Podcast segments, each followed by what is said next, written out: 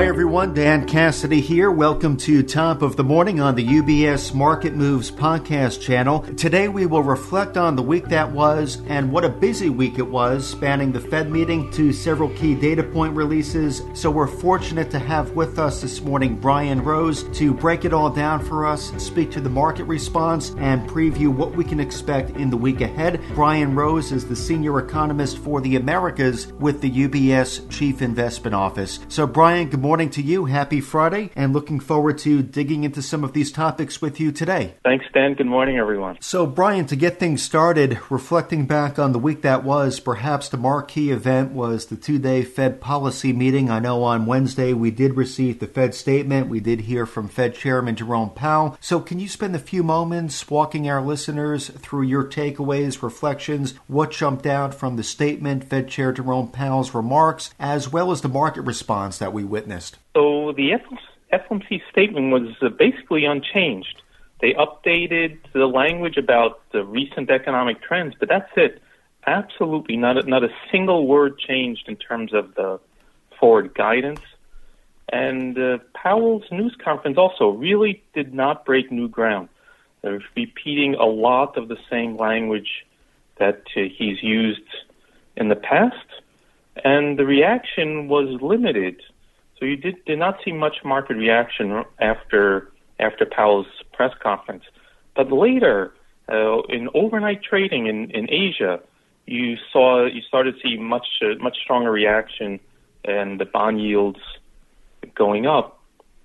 So it seems markets are, you know, afraid that uh, the Fed may succeed uh, in in its quest to, uh, you know, eventually raise interest rates. So you see the market uh, pricing in now quite a lot of uh, interest rate hikes from the Fed in in the, the later years, and uh, you know that that again I'd say is is um, not really a direct reaction to to uh, anything Powell said. I think it's a, a more general concern or uh, you know forecast as to what, what will happen in, in the years ahead. Okay, so it sounds like reflecting back on the statement, not many surprises, but a word in particular that has been gaining a lot of attention, that word being inflation. So, Brian, what exactly is the Fed's stance on inflation? And given the recent stimulus package, that 1.9 trillion dollar bill, are you concerned about inflation near to medium term? The Fed is uh, has a you know a very unusual um,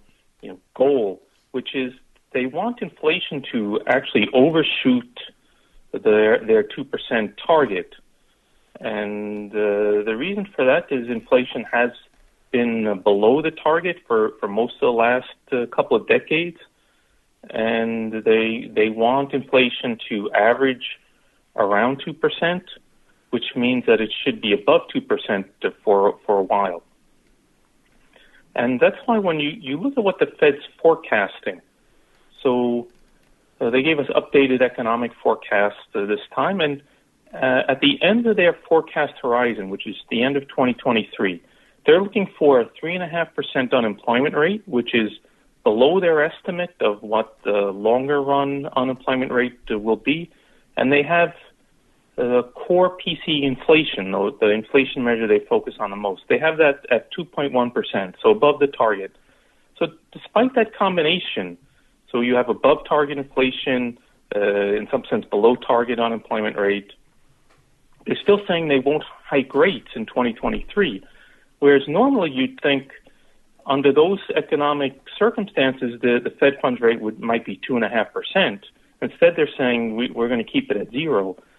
So that is, uh, you know, the Fed stance on inflation. Basically, they want inflation to go over the target. They're willing to run the economy hot and uh, try to have, uh, you know, inflation over over the target uh, for a, a, while.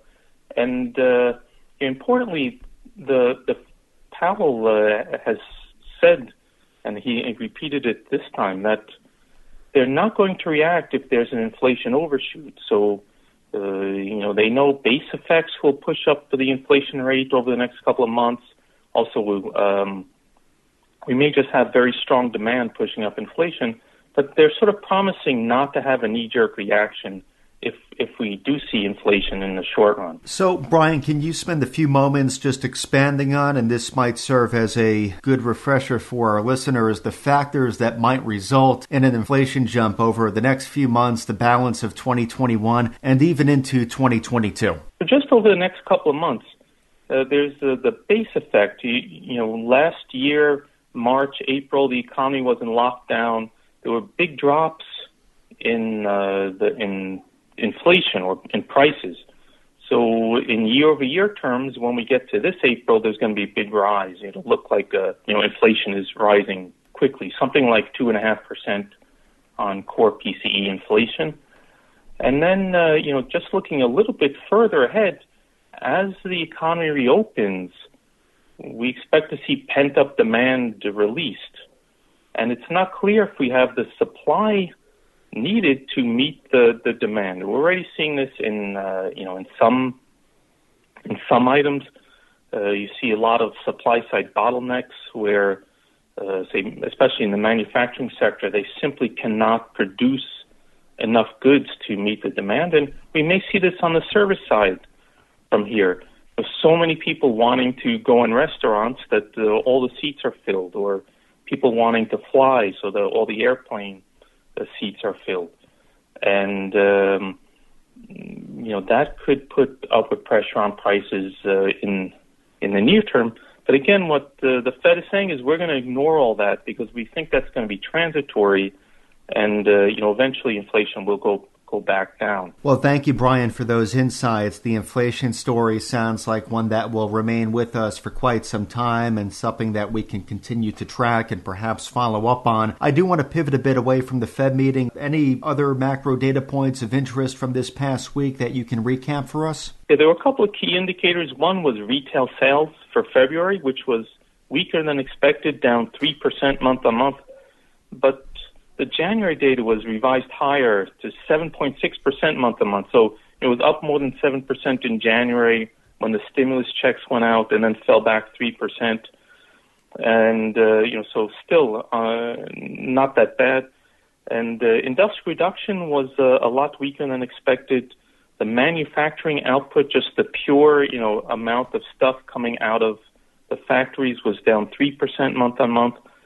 And uh, well, both this and the retail sales data suggest a bigger than expected impact from the bad weather we had in February. Remember, you know, especially Texas, they lost uh, electric power for a while in February. So, uh, and, and sort of a similar story, housing starts down around 10% month on month in, in February, especially weak in, in the South. So, so some bad weather affected the data for February, but you know, we don't think that means much uh, in terms of the underlying trends. Thank you for that, Brian. So at this point, maybe we can transition outside of this current week, look ahead to the week ahead. What will be taking place next week, Brian, that you will be keeping an eye on? Okay, so I think the market will pay a lot of attention to what the Fed speakers say.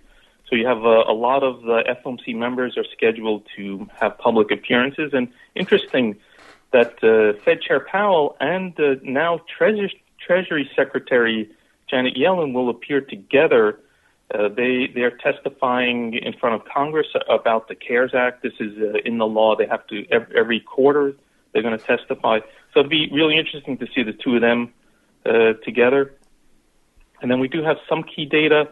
Uh, we get durable goods orders for February, and within that, I focus on the core capital goods orders, which are a leading indicator of capex or business investment.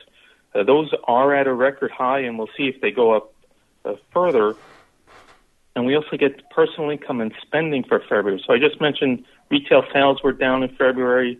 Personal spending is a broader measure uh, of of consumption, and uh, so we'll see. You know, what does uh, you know what did people actually spend in February? It'll also be interesting to to watch the income side you know, we had the stimulus checks in January and not in February, so there'll be a big drop in uh, income. Uh, but even so, it's we're we're watching how much are people savings, because uh, you know our expectation is as the economy reopen, reopens, all of that uh, savings that people did, uh, you know, since the pandemic started, will start to come out, and you'll see very strong consumer demand. Quite a few points of interest next week to look forward to. Brian, very productive conversation this morning. Thank you for recapping what was a very busy week, providing some reflections on the Fed policy meeting. Thank you again for your time, Brian. Hope you have a nice weekend. Okay, you too. Take care. Thank you, Brian. And again, today we have been joined by Brian Rose, Senior Economist for the Americas with the UBS Chief Investment Office. As a reminder to our clients and listeners, the UBS Chief Investment Office does author a variety of publications and blogs that touch on timely market developments, asset classes, and portfolio allocation. These resources can be located up on ubs.com forward slash CIO, including a recent blog from Brian Rose, which in part ties into this morning's conversation FOMC waiting for further progress. So, for clients of UBS, you can always contact your financial advisor if you would like to receive a copy of that blog directly or learn more about the topics covered on today's podcast. Top of the Morning is part of the UBS Market Moves podcast channel, which is available where podcasts are found, including on iTunes, Spotify, TuneIn, Stitcher, and Pandora. Visit ubs.com forward slash studio to view the entire podcast offering as well as the new UBS Trending video series. From UBS Studios, I'm Dan Cassidy. Thank you for joining us. UBS Chief Investment Office's investment views are prepared and published by the global wealth management business of UBS AG or its affiliate, UBS. This material has no regard to the specific investment objectives, financial situation, or particular needs of any specific recipient and is published for informational purposes only. As a firm providing wealth management services to clients globally, UBS AG and its subsidiaries offer both investment advisory services and brokerage services. Investment advisory services and brokerage services are separate and distinct, differ in material ways, and are governed by different laws and separate arrangements. In the USA, UBS Financial Services Inc. is a subsidiary of UBS AG and a member of FINRA SIPC. For information, please visit our website at ubs.com forward slash working with us. For a full legal disclaimer applicable to the independent investment views produced by UBS, please visit our website at ubs.com forward slash CIO dash disclaimer.